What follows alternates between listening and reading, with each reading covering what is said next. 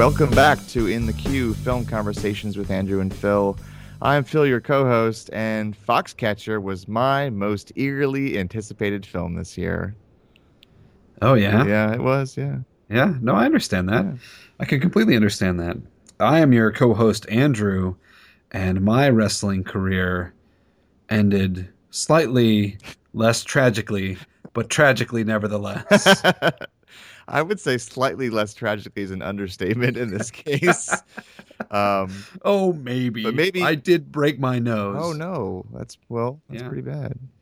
Yeah, it was. I was wrestling in junior high. We all had to wrestle at least a couple times, and I won my first round, but my second round I lost miserably. So you didn't stick with it for a long time. I wrestled through the whole year, you know? No, I mean, it was just like, it was required for gym class. It wasn't like a extra. It was just like a one-time thing. Well, it was like there was a tournament and everybody participated, but it's not like there was like a wrestling club like some people do. I got you. Yeah. I got you. So yes, Foxcatcher is a film that deals partly with wrestling and some larger themes as well. I think it uses wrestling as a way to deal with some greater topics and sort of situations. We're going to talk all about this movie in just a second. First, we want to tell you about where you can find us on the web. If you go to our blog at www.in-the-q, that's the letter q.com, you will find all of our episodes. You can listen to any of them and all of them if you have the time and the inclination. You can also leave comments for us if you want to communicate ideas for movies you would like us to review, or you just want to engage some people in discussion, you can do it there. It's true. You can also do the same thing on our Facebook page. Just do a search for In the Queue, Q-U-E-U-E, Film Conversations with Andrew and Phil. You'll find our shows. You can comment. And then we also post supplemental videos and things like that that have to do with the shows that we're doing at that particular time. Yep. All factual. No lies yet. No lies yet. No, I'm not going to lie to you. But prepare yourself. I'm not going to lie to you. It's kind of like, do you ever see F is for Fake, the Orson Welles movie? I still haven't seen that, no. Okay, well, then I won't say anything because I don't want to spoil it. Yeah, don't ruin an Orson Welles movie. I won't. It's a pretty good film. One of his last films, if not his very last. Yeah, 1970s. And then lastly, you can find us on iTunes. Just do a search for In the Queue, Q-U-E-U-E, Film Conversations with Andrew and Phil. You can subscribe to all of our shows. They will be delivered to you just like every other podcast is delivered for free and as soon as they come out. And what could be better? Nothing. Nothing is better than that. Nothing. So Foxcatcher is a new film by Bennett Miller, the director, who has won a lot of accolades for directing this film. The film has also won accolades for some of its performances. It is based on a true story about a wrestler, Mark Schultz, and his brother Dave, who won gold medals in 1984 at the Olympics, which I believe was in Los Angeles at that time. It was, yes. And but then, after a couple of years, Dave has started a family. He's made a life for himself, and Mark is kind of still sort of a lone wolf who's out trying to sort of make a living as somebody who won a gold medal, basically. And he doesn't have a lot going for him. And then out of the blue, he hears from a messenger of sorts for John DuPont, who is the sort of eccentric, reclusive millionaire heir of the DuPont family fortune. And John DuPont takes an interest in Mark. He's obviously aware that Mark Schultz won a gold medal, and he decides that he wants to assemble a team of wrestlers for the upcoming Olympics in Seoul, Korea in 1988. So this movie sort of starts a few years before that, in between 84 and 88. DuPont basically brings Mark Schultz to his compound, his ranch or his whatever, his villa, whatever you want to call it. Estate, mm-hmm. Estate, I think is the right term. Estate would probably be an appropriate term. And the estate is called Foxcatcher, which is what the name of the film is from. We can talk about the significance of that. We can. And so Mark sort of falls under the tutelage of John DuPont, who also is interested in Mark's brother Dave. And we'll sort of leave it at that for now as far as what happens.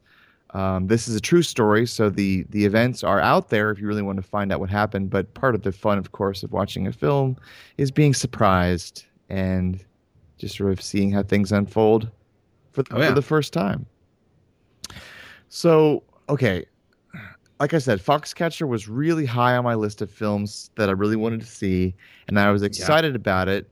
And it was getting a great rating on Metacritic and Rotten Tomatoes, and that's always encouraging for a movie that you want to see in the first place. But I didn't judge, if the film was any good based on that or based on the IMDb rating. I just took this film for what it was. Everybody in this film is a good actor. All the major characters, unquestionably, they're all played by great actors, and they do their roles very well. I think Channing Tatum is really underappreciated for his work as Mark Schultz in this movie. It seems like all the accolades are going to Steve Carell and Mark Ruffalo for their performances. And they're great, but I think Channing Tatum, he holds the movie together. I mean, he really is kind of like the heart of the film because we see Mark Schultz really does care about something. And that's wrestling, and he wants to be the best wrestler he can be.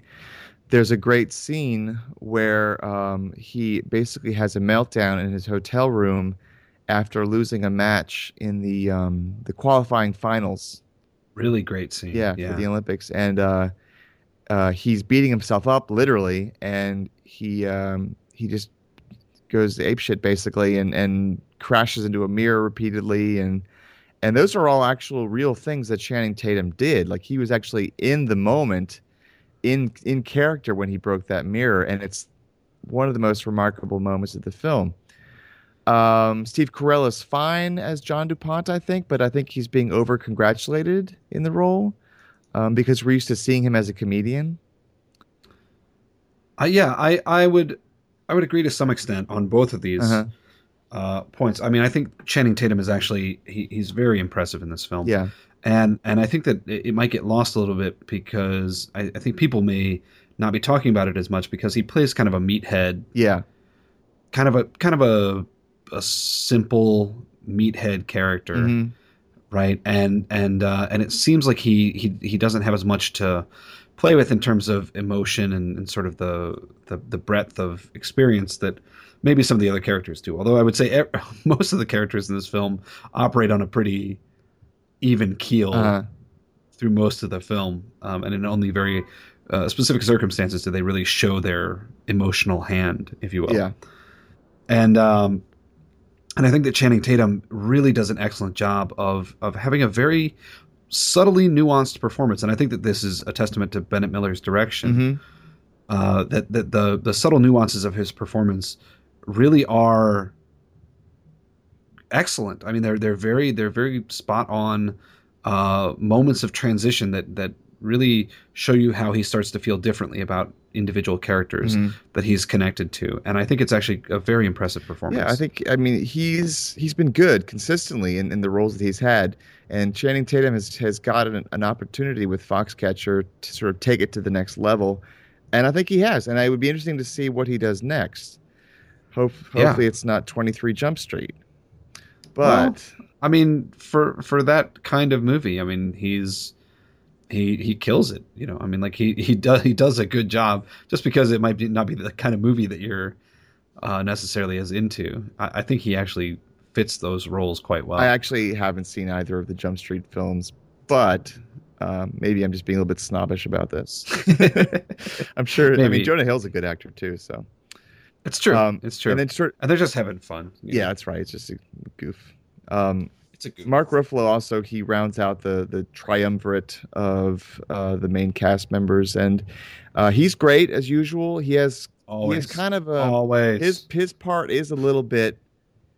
It's harder than he makes it look. You know, like he is fulfilling a very particular role in this movie, but he almost he's supposed to be the kind of the more charismatic of the Schultz duo, and he really looks out for his younger brother. He really loves him.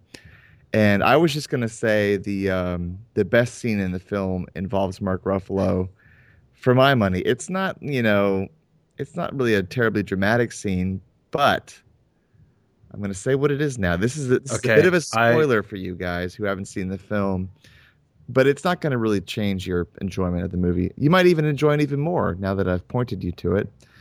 But it's the scene where Mark Ruffalo's character, Dave, and John DuPont have basically had a bit of a confrontation, and there's some friction going on. And John DuPont is such an insular, eccentric millionaire that he's been having his film crew document the preparations of Team Foxcatcher in lieu of, you know, to get ready for the Olympics. And this filmmaker is interviewing Dave, and he wants Dave to basically, you know, parrot out all these superlatives about how John DuPont is a very inspiring coach, and you know, and how do you really feel about him? And of course, he's supposed to say that he's inspiring and he's an inspiration to him, and that he's been his mentor. Exactly, that's it. Yeah, he's his mentor. And Dave Schultz he's a brilliant wrestler. He's a brilliant wrestling coach. He knows the sport in and out. And John DuPont is basically just imitating him to the rest of the team. And this really shows Dave Schultz's integrity, because he cannot bring himself to say these words about John DuPont. Mm-hmm. And for anybody who's been in TV news or documentary, you know that the most uncomfortable part of interviewing somebody is when they don't have the words, when they don't know what to say and there's dead air.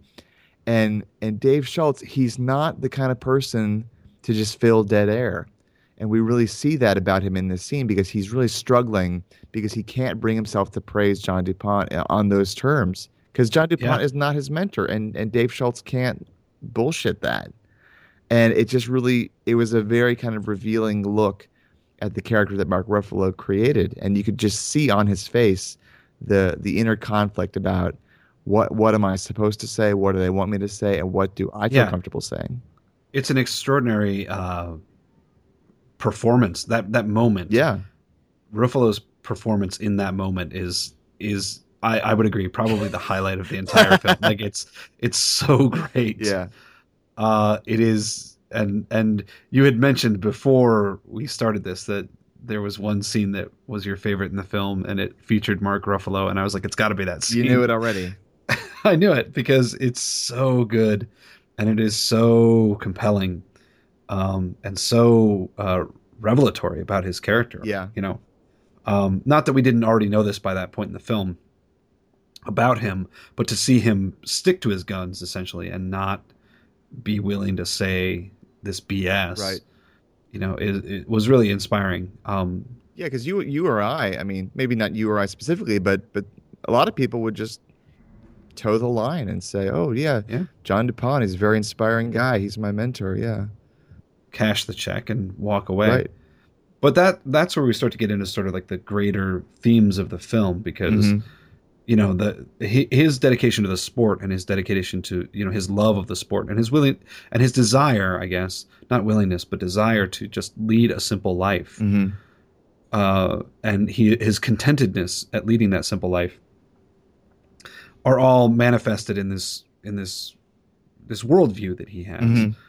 and John DuPont exists in a different world. He exists in a world of privilege. He exists in a world of severe class division. Mm-hmm. And Mark is essentially trapped between these two worlds, mm-hmm. because he's always lived in his brother's shadow, and he wants to be a part. He aspires to greater things, but he doesn't have the sort of natural, as you said, charisma, mm-hmm. or natural ability to just sort of do what his brother does. Right. And so he appropriates these kind of metrics of success that are dictated by the sort of ruling class, right? Yeah. And that's where he gets messed up, because John DuPont no more cares for or understands wrestling than Mark Schultz cares for or understands the world that John DuPont comes from. Yeah. They're almost at loggerheads, but they're pretending to work with each other, because both of them are dealing with very intense familial issues of one kind or another. Mm-hmm. Yeah. And then you can extrapolate that out to sort of more greater societal issues and kind of class divisions and class struggles. But you really opened it up. You really opened up the film, and I think that the you've extrapolated the themes that are kind of like in the film, but they're not necessarily being telegraphed to the audience. It's kind of like if you want to deal with this really dark, somber, slowly paced film, you've got to basically analyze it and see it for the tragedy that it is. You've got to see the different mm-hmm. elements of the tragedy with each person who is affected. And as you know, as these listeners know, this is a true story. While talking about Foxcatcher after the fact is interesting and it makes it a more satisfying experience, I couldn't help but feel like the filmmakers botched an attempt to tell a really interesting, compelling story. Yes, the themes would still be there either way, but Foxcatcher as a piece of drama, I think, could have been much more involving and more engaging if they maybe tried some different methods at telling the story. There's a couple different things that kind of make me scratch my head about how the screenwriters and the director decided to tell the story. I'll go ahead and say a spoiler alert for those of you who haven't seen the film and don't want to have it spoiled for you. I'm just going to talk about a couple things that have to do with the concluding scenes in Foxcatcher. Do you mind if we talk a little bit about a couple of in what you're talking about, in sort of the way that this film is put together, the way that it is paced? Uh-huh. I think I'd like to talk about a couple of those broad things before we get into the real spoilers. Okay. And one of the interesting decisions that I found that affected this kind of pacing and the way that the film unfolds is the choice by Bennett Miller to use almost no scoring whatsoever in this film. Yeah, that's right. And that's not even something that I noticed until you brought it up, actually. Yeah, it actually kind of... I mean, there's so much heavy dead air in this film. Even in transitions between scenes, they don't play little snippets of the score or anything. Occasionally. I mean, there's a few points in the film. And I'd actually be curious to go back to the film and look at what those points are. Mm-hmm. To see if there's actually an additional level of significance to those. There's music in the opening montage of the film, but yes. Looking back, I can't recall any other moments that are being underlined to be particularly dramatic.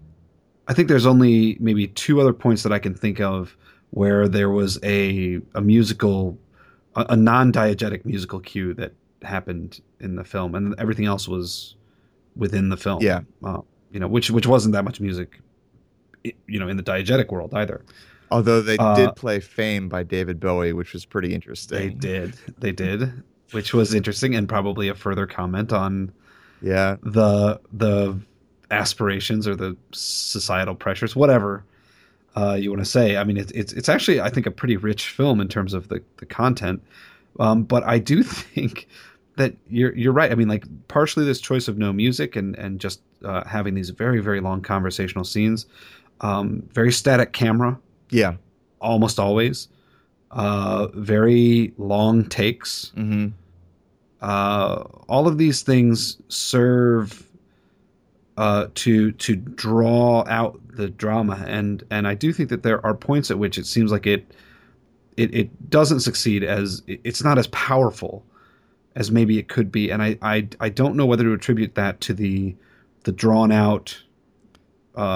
the sort of legato pacing of this film, mm-hmm. Or whether it's maybe just a failure of the script or an editing sort of. I think this film. We actually, Andrew, have a mutual friend who worked on this movie and had some exposure to the process. Steve Ferris. We all went to film school together. Steve actually completed his studies and now he works in LA, but not that we're not doing fine on our own. We're doing fine. But Steve, he actually, I talked to him a little bit online, and he actually cut the second teaser spot. Which is great. I mean, he did a great job. And he actually mentioned that he was proud of the film Foxcatcher, as if it had come a long way, and said that he had 4 previous versions of the movie in his office. And I remember people talking about this movie back in 2013 as being, it was going to be like Steve Carell versus Matthew McConaughey at the Oscars. So I think this film has been edited and re-edited for a while now, and they were trying to quote unquote find the story. And I think they found it as best they could, but the camera is static. I feel like they had good setups though with where they did put the camera. I thought that they put it in good places to get the right amount of detachment, but also emotion, or whatever emotion was in the scene. Do you want to talk about something else before we do spoilers, or no? Just real quick hopping onto that. This was actually a film that was probably of everything. Of any film that I've ever seen, this had the largest cross-section of people that I actually know who worked on it. Because when I was working at Company Three colored the film. And the colorist, I knew, and then I knew everybody on that crew. And then I also knew somebody who worked on the visual effects for the film, who I went to high school with. So it's a very large cross-section of people that I know that worked on this film. And they're all going to listen to this podcast and be so disappointed in us. Oh, no. Let's give that spoiler alert so that we can cover these last couple of points and this, everybody, if you are not interested in having any of the content of this film spoiled, please turn off the podcast now and join us for our next one. But please go ahead, Phil. Okay. So what happens? The central tragedy of this film is John DuPont kills Dave Schultz. He shoots him dead 3 times. And basically, this killing that happens very close to the end of the film makes zero dramatic sense. Now, we all know this is what happened in real life. John DuPont did shoot Dave Schultz, but in the film, it comes out of nowhere. John DuPont is portrayed as being an eccentric, but this just completely surprises and makes basically no lick of sense. And another thing that happens regarding the scene is that the shooting takes place in 1996 in real life, and that's like 8 years after the Olympics, 8 years after the Olympics in Seoul, and time is just kind of eclipsed in a very surprising way that I feel like there could have been more buildup to the events surrounding Dave's murder. Well, yeah, there was actually an interesting sort of anachronistic thing in this film that I haven't looked at and researched, but I thought was a little bit unusual. And that's when they were living at Foxcatcher and they were training for the Seoul Games, there was a sequence where all of the wrestlers were sitting around watching a UFC fight. Yes. Like an early UFC fight. I don't remember the UFC being in existence in 1988. Now, maybe I'm crazy. Maybe it was perfectly well in existence. But I remember the UFC being kind of a 90s phenomenon. Yeah, I don't think it was around before 1990. Yeah. And so that I found that to be like a weirdly anachronistic thing. But I saw the purpose that it served in the context of the movie, especially with kind of the coda at the end of this film. Yeah. It actually was very kind of a poignant and very moving and sad coda. Yeah.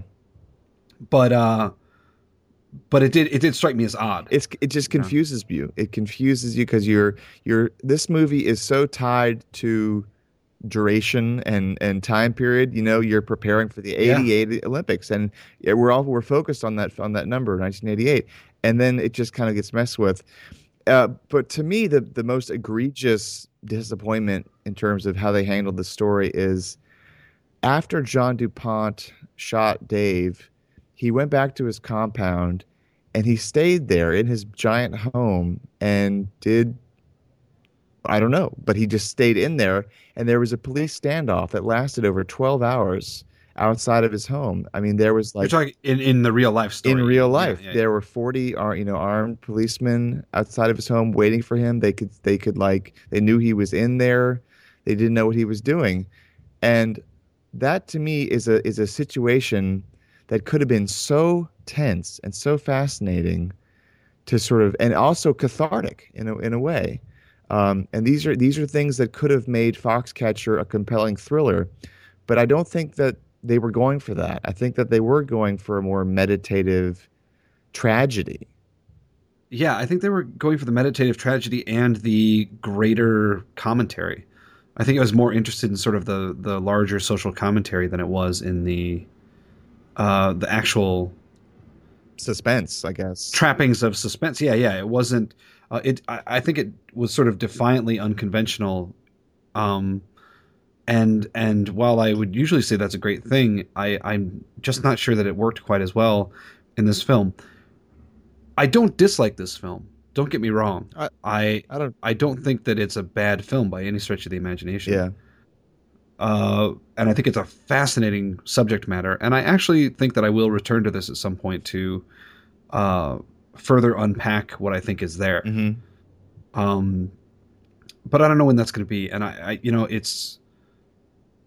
it's an unusual film. If anything, what would compel me to come back to it are the performances. I think Channing Tatum's performance will definitely keep me coming back. I feel like I got Steve Carell. I got him. I saw what he can do with that giant prosthetic nose and all that makeup, yeah. And he was good, and Mark Ruffalo was very good too. But Channing Tatum, it's almost like he has a rise and fall in this film, and to see him from the beginning before he knows what his fall is going to be will kind of add a layer of poignancy to his performance. I also think that the direction and the sort of the underlying meaning behind every single shot, there's something there. I think that there's something to get that caused Bennett Miller to win Best Director at Cannes and be nominated for Best Director at the Oscars. I think that I feel like there is subtext that it's pithy. It's something that you can get more out of the more you watch it. I just sort of feel like it wasn't what I expected. And maybe seeing it again, knowing what this movie actually is, I'll be able to appreciate it more. It's not that I don't appreciate it, kind of like you, Andrew, but it was a situation where it wasn't quite what I expected. Yeah. Yeah. And I would say that in this, I'm actually not surprised that it wasn't nominated for as many awards as some people expected it to be. Mm-hmm. At the Oscars, because this is a film about obsessive men, which is a favorite topic of the cinema in general. Yeah, and certainly a favorite topic this year in the awards. I mean, Birdman, Whiplash, The Theory of Everything, Imitation Game, American Sniper, Nightcrawler. Like, these are all movies that are about obsessive men. Yeah, like deeply, sort of almost ambitious, all-consumingly obsessive and ambitious men. And somehow a lot of those movies, and especially some of the ones that we've talked about before, movies like Nightcrawler and Whiplash, were just, so enthralling and so absorbing and just sweep you up in the kind of idiosyncrasies and obsessions of their mm-hmm. of their protagonists. And this film, it almost felt like we were passive observers of the unfolding of events at a very slow pace. Yeah, which I don't. I'm not saying that as a detraction. I'm not saying that is inherently a bad thing. But for some reason, as good as this movie was, it didn't work mm-hmm. for me. Yeah, yeah. Well, I think a movie should definitely exist on a symbolic or an intellectual level, but it's got to have an emotional level of some kind too to really sustain the viewing. Yeah, definitely. So I think Foxcatcher's not in my top 5 for sure, but it was still I think an important film to see to really complete your viewing experience for the year. Yeah, and I think that it's a very interesting addition to Bennett Miller's filmography. I think that he's a very, very interesting director and has made really, really interesting films so far, and I'm very curious to see what he does next. Yeah. That's our conversation about Foxcatcher. Please join us in our next episode when we will be talking about The Imitation Game. Yes, none other than film about Alan Turing and breaking the Enigma code in World War II. Starring Benedict Cumberbatch. Yes, the much beloved Benedict Cumberbatch. So please join us for that episode, and we will catch you next time.